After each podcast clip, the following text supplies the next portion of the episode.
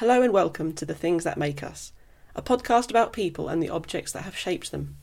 My name is Zoe Laughlin, and each week I invite a guest to pick five things that have inspired, delighted, provoked, or influenced them. We then talk about these things at a time and place of their choosing, with as many of the items present as possible. A practicing NHS doctor, Ranj Singh specialises in the treatment of children and young adults. Working a punishing regime of shifts, Ranj is at the coalface of our National Health Service. Alongside his medical career, Ranj co created and is the presenter of the pioneering BBC TV show for children Get Well Soon. A household name to anyone under five, Ranj can also be found on ITV's flagship show This Morning, giving advice on all things medical.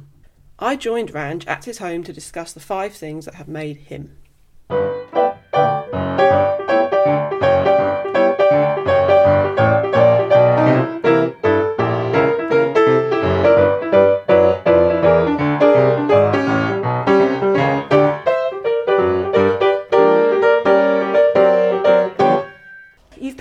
Objects. Yeah, yeah, a tricky one. Was it easy to do? No, see, I'm. Do you know what it is? I try not to be sentimental, so I don't tend to hold on to things for too long. Occasionally, I do. So it, it wasn't easy because I, I guess I always kind of think that nothing's permanent. There were some things that I came across, and I thought, oh, that's really personal, and I became really reflective. So last night, when I was thinking about it, I couldn't sleep. So there were things that I sort of like looking through my drawers, and I and I and I found like little bits and pieces. And I say I'm not sentimental, but there's stuff like tucked away in places somewhere. And um, yeah, I got really, really emotional. It was a bit of a cathartic experience, actually, and I was I wasn't expecting that. So, what's the first thing you've chosen? Okay, so the very first thing that I'm going to talk about it's a Sinclair ZX Spectrum, and it's the 48K version. I think is what it originally was. I, you know what, I I have such a fond place in my heart for this little thing. This was the very first computer I ever laid hands on, and the reason it's important, I think, this is what made me a geek and I love it. I love. I'm a geek at heart. And my uncle, um, when I was a, a kid, um, I must have been about I don't know. I was under ten, definitely. My uncle came to live with us, and he was studying, and he had a ZX Spectrum, and he brought it with him, and I thought it was the coolest thing on the planet. It was brilliant. I mean, it had to have like a separate cassette player to play the programs, and that was cool in itself. Come on, we don't have that anymore. Um, and you used to have to wind the cassettes up and put them in, and they'd make the funny bitty noises when they're loading programs up. And he taught me how to program in BASIC, which was, no, I mean that's pretty basic now from what the programming languages we use at the moment. But I, you know, I learnt to. I, used to sit and look through the manual and type and, and try to make programs that drew squares and circles and programs that played music. And it was, as a kid at that age, it was fascinating. It was revolutionary at the time, and it's it set me off on this, you know, pathway of geekery that I that just continued. So, what sort of child were you? Uh, curious, very curious. I I always say to people, my parents stopped buying me toys because I used to take them apart. And then when they stopped buying me toys, I started taking TV remotes apart, which really annoyed them because I, I was fascinated by the way things ticked. So I always wanted to work out how things worked. I remember taking apart the TV remote and discovering that there was a tiny little LED that flashed every time you pressed a button. and that to me was amazing. Wasn't quite as amazing to my parents, unfortunately. So, what's your second object Okay, so coming coming to the other end of the spectrum, boom boom, um, is this, and I know and I know it's probably a bit of a cop out, but, but it's the iPhone. If you put these two things side by side, look how far we've come. I could never have imagined when I was mucking about on my Spectrum that one day we would have a gadget that's the size of your hand that not only makes calls, does video messaging, you can surf the internet, which never even existed at that point, as far as I remember. It lets you be a photographer, it lets you be a videographer, it lets you be a blogger, it lets you be a social media sensation, it lets you be an artist. You know, it's it's a tool for communication, it's a gamer's tool. It's phenomenal. My life is in my phone. I can do everything from it. Um, and when I don't have it, I kind of feel like like you know one of my arms is missing, which is kind of sad in a way because I don't think we should ever become too dependent on anything. And I've and I will happily admit it, I've become addicted to my iPhone. I cannot put it down. I'm the worst person at night to be on my phone just before I'm going to bed, and that's the worst thing to do. So does it affect your relationships? Um, yeah. yeah, sometimes I have to tell myself, put the phone down. Put it down. Doesn't matter, there's nothing that important that you can't just put it down and put it away and look at it another day. Um, it's just, do you know what's happened? We've become so used to accessibility and you know light speed reaction and getting anything we want there and then at our fingertips be it information be it response just there's something very addictive about that there's we've never been able to do that and it's kind of it's immense and it's slightly overwhelming at the same time and i actually think i, I i'm sort of of late, I've been erring more and more towards this notion of digital responsibility that people are using as a buzzword. And that is that, you know, technology inherently isn't bad. Technology is brilliant, actually. It's enabled us to do amazing things. But we have to use it responsibly. It's like it's like food. Food is not bad. I love cake. It's not bad. Nothing wrong with cake. That's coming from a doctor. I love cake, but it's in moderation, isn't it? Oh, that's my. There's some technology joining in. That's my dishwasher piping up. See, there's another great bit of great bit of kit. um, so it's you know anything in moderation. All right, most things in moderation are perfectly fine, and technology is exactly the same. But I think we have to learn how to switch off. I really do, and I'm trying to teach myself how to do that. I'm trying to teach myself to put it down and stare out the window. So young Ranj, the geek, Yeah. curious explorer, taking things apart, working out how they worked. What was the journey from that to then thinking I'm going to be a doctor and look at how people work? Gosh. Um, so I think the, the geekery naturally and, the, and that curiosity naturally lent itself to, it was kind of because I had a, a very scientific mind, maybe. Um, I suppose if you could look at it that way. Um, you're probably going to hear a helicopter flying past now. This Here is what comes. this is what this is what living here does. This is what living next to a heliport does to you. It's cool for about a week, but then it starts to get slightly taxing, and it'll get louder and louder in a minute. Do they ever glide past the window? Oh yeah, yeah, yeah. You'll see it. Oh, Yeah. exciting! It's- And I- exciting it's dead cool. life and It is dead I need to watch. Here comes a helicopter. Oh, it depends. Is it? Is Actually, it's getting quiet. It must be coming from the other direction. Maybe it's going in the other direction, Okay, well, shout out if you or see it Or it may just be taking off.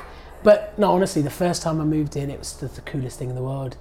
It feels it feels very James Bond esque. Yeah. Anyway, I, I've digressed, haven't I? So so I, I basically had a very scientific brain, I think, um, uh, and I naturally I kind of became more and more of an academic as time went on. But the, the weird thing was, there were two, I think, looking back in hindsight, there were two halves of me. There's this creative side, um, and then there was this really rational, really. The you know, in you, actually. engin- yeah, just this other side of me that. And basically, I swayed towards the engineer side and thought, okay, which one am I going to be able to use more productively? So it very much became what do I want to do when I grow up? I want to be able to be something and I want to be successful at it. And my parents were naturally like, come on, which one's it going to be? We know which one we want it to be.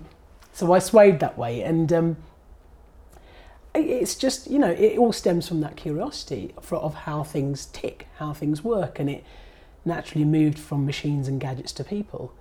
I never thought I could actually become a doctor when I was a kid. Um, but someone told me, why don't you just go for it and see what happens? Like, aim high, and hey ho, the second best isn't going to be that bad, then, is it? If you aim for the highest you can. So I did. Mm. I was just like, okay, fair enough, I'll give it a go. And um, I just knuckled down. I just knuckled down and probably became really boring because that meant I had to suppress all of the creative stuff, which was really sad because I didn't see another way around it. I could only concentrate on one thing or the other. I couldn't marry the two of them up. I used to be in a choir when I was in school. I gave that up. I used to do a lot of art when I was in school. That went out the window. And I just concentrated on being academic because I thought that's what I had to do. That's, you know I've got to go, I've just got to go for it. It became very black and white. Um, and I kind of lost the colour a bit, which was a shame, I think. And I didn't really have anyone to encourage me to bring that colour back until I got to university. So, what's your third object? This is an, a, a, a music album. It's the Miseducation of Lauryn Hill that means a hell of a lot to me. It uh, it, it came out in my second year of university So, you first bought it on CD. on CD, and I still have the CD. Mm. And special albums I still buy on CD. I mean, back in the day, I would have bought in vinyl before that because there's something special about having the tangibility. Of You it. want the object. Yes, you Yeah. want the object. It means something. You can smell it, you can feel it, and it's got the booklet inside that you can look at, and it's, you know, it's there's something special about that. I still think this album kind of, you know, I used to listen to it over and over again. I just thought it was brilliant, and you know what? It's a modern classic now, and you know, it's quite right. She won like six or seven Grammys for it, and it was it was phenomenal. It was a phenomenal success. It was completely out of the ordinary when it came along. And ironically, this is what got me back into music listening to music properly. I went from here, I went back and I started listening to things like Stevie Wonder, to Aretha Franklin, to Nina Simone, all those influences that went into this album. I then went back. I started to listen to a lot of jazzy stuff and it kind of reignited my musical fire in a way. And I remember going to see the concert of this tour at Wembley, and it was who was she supported by? I'm trying to remember who she. I can't remember. It was a DJ actually that was supporting her. But literally, my friend said that I had a smile on my face throughout the entire concert. I don't think I've ever been so happy. It was such a good, good gig, and it was like me and my university mates and you know I bought the the t-shirt merch afterwards, even though it's three sizes too big. Um, it was yeah, it was just that album represents an entire experience, entire chapter of my life when I was, you know, early university was when I was really doing my growing up. I was away from home for the first time. I was developing my own personality, my own sense of being in my own way rather than kind of being confined, or for want of a better word, to the rules of being at home and kind of always being managed by my parents in a way and looked after by my parents. Finally, I was out there and doing things that I wanted to do. And guess what? Music sort of came back and just came flooding back, and the creativity came back with it. And all of a sudden, I started to become less and less academic. For the first time in, in a long time, I wasn't so fixated on all of that, and I was actually looking at all of the other stuff. So you mentioned before we started recording, you've got a bit of a sore throat, and Yeah. chest infection, but you also have a, a gig tonight where you're singing. So Oh, has yeah. music got to the point where actually you're performing in front of people and you have a Mm. band? After I'd qualified and left university, uh, obviously work took over and work became so busy. But then I did, I rejoined a choir. I, I, I came and I rejoined a community choir, first of all in Dulwich, um, called Notorious. um, really fun bunch of people, really, really cool. Um, but then when I moved away from Dulwich to Battersea, it became difficult for me to go, so I had to give that up. And then a year ago, I joined the Adam Street Singers, and they were a little bit. I mean, Notorious, you didn't need to audition to get in. It was a lot more chilled out. And it's when I'm saying choir, it's not like traditional church stuff. It's a mix. It's gospel. It's musical theatre. It's pop. It's traditional, and all that stuff in there. And same with Adam Street Singers. These are these these guys you actually have to audition for. And I auditioned about a year ago and I got in. I couldn't believe it. I had a few proseccos before my audition because I was so nervous. I swore in the middle of my audition. I yeah, it, it, anything that could have happened happened. But I somehow they must have been desperate managed to get in. I've only sung in one gig of theirs so far, and that was the Halloween gig. That was on the Battersea Barge. Tonight's my second, and tonight is a musical theatre night. And I was really looking forward to it until three days ago when I got this chest infection. My voice has gone completely to pieces, and I've been doing everything. I'm even drinking honey and lemon now, aren't we? But I've been drinking and taking everything I can to possibly make it better. I don't know what's going to happen, but um, Well, I'm really excited about it. I'm just, you know, I love doing it. There's a buzz that you get when you do it. You know, you know, people talk about the rush of endorphins you get when you sing. There's, there's something about the communal voices, isn't it? Oh, That- Just the tingles. Hearing, hearing a proper choral arrangement live that's done well is brilliant. It's like one of the oldest forms of music, isn't it? Mm. Choral music and vocal music. It's, it's, it's a very human experience, and it's, and it's everyone can relate to it. Well, there will in fact be an entire demographic of the population who do know you for your Mm. singing, in fact. So Mm. you present and our co-creator of Get Well Soon, Yeah, yeah. CBBC's TV show about medicine and Yeah. sort of a young person's Mm. experience of going to the doctors or the hospital. But has a very famous song.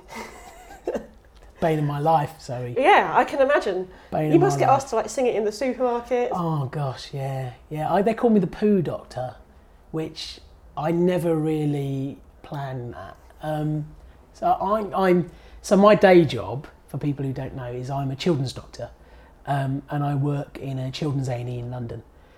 I've developed this sort of parallel career as I've gone on that part, that sort of pathway in media, and that's kind of leads me on to my next object. Yeah, tell us about it. So object number four. Um, object number four. So I developed this career in media, and it's basically, in a nutshell, it's health promotion in the media. So it's being a tele doctor or a doctor online or whatever. Um, and I specifically generally concentrate on issues that affect families, kids, young people, that kind of thing. And one of the ideas that I once came up with after a meeting I'd had with an agent was a kid, the idea of a kids' medical TV show because nobody had done it. And I, to cut a long story short, I took it to a production company. It was an idea I came up with in the shower, where all my best thinking happens, I think. I Took it to a production company with clothes on, um, and they liked it. So we moulded it and pitched it to the BBC, to the controller of CBBC. She really liked it. We made a pilot, and off the back of that, we got a series. And my fourth object is the stethoscope from Get Well Soon. it's a lovely yellow. It's a lovely stethoscope. yellow stethoscope with a with a tiger on the bell, and it's kind of you know that's that's glue gunned on. That's the art department that made that for me. But it serves two purposes. One, it reminds me of where I borrowed to get the idea for the show.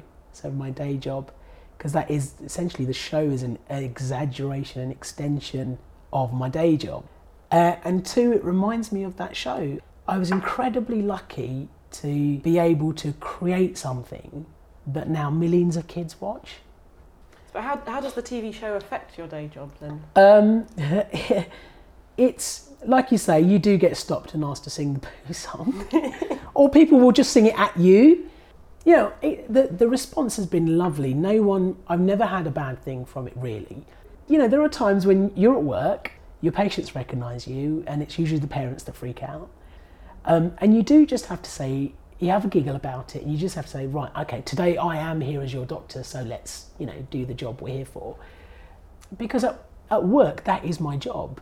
But outside work, I'm the very silly singing, dancing, or trying to dance poo doctor, as people like to call me. But there's, I mean, there's another more serious side Mm. to you actually around the advocacy for NHS and junior doctors. Yeah. And lots of the um, work we're doing with Attitude Magazine, providing Yeah. support for Yeah. young gay, lesbian, transgender, Yeah. bisexual you know, teenagers. I I think my passion is trying to help kids and young people become whatever they need to become to be happy. Whether that's healthier in terms of their body, healthy in terms of their minds, healthier, happier in terms of their outlook and how they feel about themselves. We can't do enough to help young people through that. And being a young person in this day and age is really difficult. There are so many pressures, so many expectations, and concurrently, there is a lack of support and a lack of resources to cope with all of that stuff. It's difficult growing up in this day and age, and we've made progress on so many things. For, for, an example being the way we look at LGBT issues, the way we that young people are so much more open to difference and diversity, which us grown-ups could really learn from. Um, it's a lovely thing to see, but that's only happened because of the efforts of so many people who have tried to make things better. We still have a lot of challenges. We still have a long way to go, but we're making progress. And I guess I'm just trying to do my bit. So the situation at the moment with the junior doctors' mm. contracts, I mean, we're talking at a time where there's just been one of the, you know, the first strike in 40 years. 40 right? years, the, yeah. one of the biggest strikes the NHS is seen, and the first doctor strike in about 40 years. And I think it was like 98% of the people who were polled said, yes, we want to do it. Like That's unprecedented. Yeah. yeah, so the BMA had to, as part of the, the process, ballot its members. And of those who responded to the ballot, which was several tens of thousands of doctors, 98% voted yes to industrial action, some form of industrial action. You never get results like that in any poll. That just doesn't happen. 98%. That in itself should be a wake up call because if 98% of doctors are jumping up and down and saying something, you need to listen. So, how would you sum up this crisis in our yeah. NHS? The NHS has been in trouble for a long time. It's, it's a unique organisation, it's a massive organisation and it's got loads of challenges. It's not perfect, but it does a really, really good job considering the challenges it has.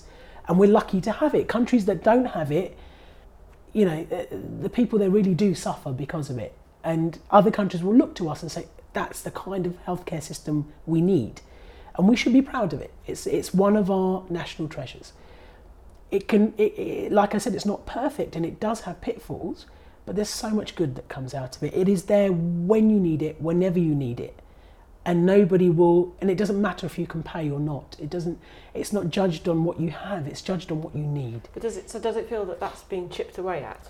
But that's the thing. I think over time, what's happened is the pressures on the NHS have changed. The way we think about healthcare has changed, and the way we use the NHS has changed. And either the NHS adapts to it, or we need to adapt and start looking after the NHS, because otherwise it will break. And it's at breaking point in several places at the moment for lots of different reasons. But we have a duty to look after it as well. We need to make sure that we use it appropriately. We need to make sure we use it for the right things. So junior doctors make up about 50,000 staff, doctor staff in the NHS who aren't consultants or fully fledged GPs. So that's every other doctor essentially. Um, and you may be may, may have been a doctor for six months, or you may have been a doctor for sixteen years. You could still be classed as so a junior junior's doctor. nothing to do with age, is it? No, it's no. just a it's just a term that's put on that's been used as a label because it's easier. And they form a, an important but a part of the NHS. And looking at their contract is an important bit because it has to be fit for purpose. It has to be fit for the future. And so negotiations have been going on for years and years and years to try and hammer out the best contract for everybody, for the NHS and for everybody else.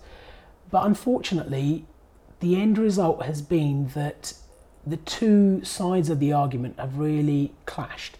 The government on one side and the Department of Health, and then junior doctors and their union, the BMA. Basically, what the BMA and doctors are concerned about is that the contract that is being proposed, and the government has said that if we can't come to an agreement, that they will impose it anyway, which I think is a little bit unfair because that's not the basis of a negotiation.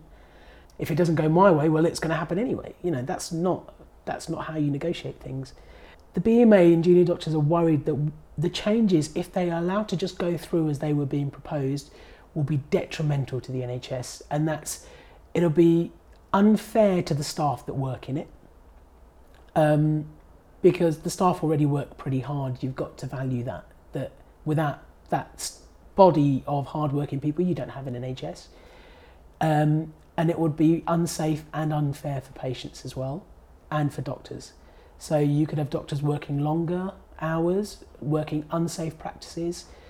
Um, you can have doctors who are thinking of leaving the NHS because of it, and therefore you're going to have a massive shortfall of staff. Guess who suffers at the end of the day? You and I as patients.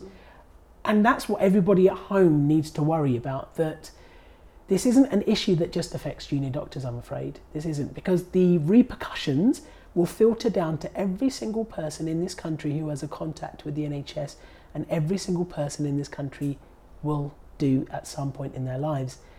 And they will suffer. And that's why we're standing up and saying, this is not good enough. Let's put aside the impact that it's going to have on us.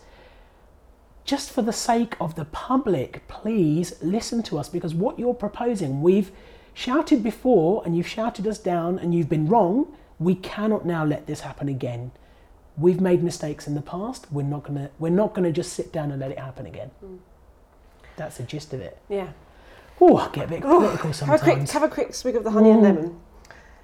And then introduce your fifth object. Right, my fifth object. So I'm, I struggled to find a fifth one because, like I said, I'm not sentimental. But when you hear what this is, you might think, "Hang on a minute, it's quite cheesy."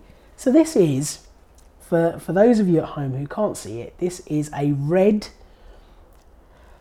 mm, velvet line, sort of covered That's that's flocked. That's that's flocked. a flock effect. Oh, there you Yeah, go. that's Oh, the there you go. term for Flock. that. I like. Flocked. See, that's why flocking. When you what happens is you statically charge an object and you spray little tiny hairs at it. And they arrange themselves standing on end because of the static electricity. Spray, always- there's a glue surface, and you spray I the hairs I wondered on. how they did that because Yeah. I was like, it looks like they've coated it in a sheet of material, but Yeah, ah, it's, there's no it's, it provides a velvet effect over any surface. Oh, I love it. Well, my flock's got a bit dusty because it sits on my radiator. It is the word love flocked in red, and without getting too cheesy over it. So this I bought just before I moved into one of my uh, flats. The first time I moved into Battersea, actually. It, it just kind of reminds me that do you know what? no matter what you do, no matter what you start, no matter where you where you go or what you're aiming for or whatever your actions are, if you start off with these four letters, if it comes from a place where these four letters are, then it no matter what happens, it's never a bad thing. And I and, and that's especially important since there's so much crappy stuff going on in the world. There really is. And this uh, maybe this is age that's that's kind of having an impact on me when I'm starting to get a bit reflective. Like there's loads of naff stuff in the world. Look around. It's you know there's there's there's some horrible things going on, and I think sometimes we just need to remember that like a teeny little bit of love can make things so much better if we show that to each other, to ourselves, you know, to a stranger, to those around us that we care about. I, I now have this in every single place I live, and it's the first thing I take in because I think everything should come from a place like this. And I'm just getting old and cheesy. I think that's what it is. But it's kind of it's kind of the mushy side of me, maybe. But um, But you give a lot of care, and I'm curious to know who cares for you. Do you feel Ah. you're supported? um, do you know what? That's when maybe maybe love's the the, the, the term I'm using to describe, it, but it's compassion, isn't it? That's when all those people that are around you, your friends, your family, your colleagues, those people you care about and matter, that's where your support comes from. That's where your that use that to build build your own resilience. Ranj, thank you so much for sharing the things that have made you. I. I hope I haven't rambled on for too long. Not at all. I Not tend all. to I tend to um, babble. You have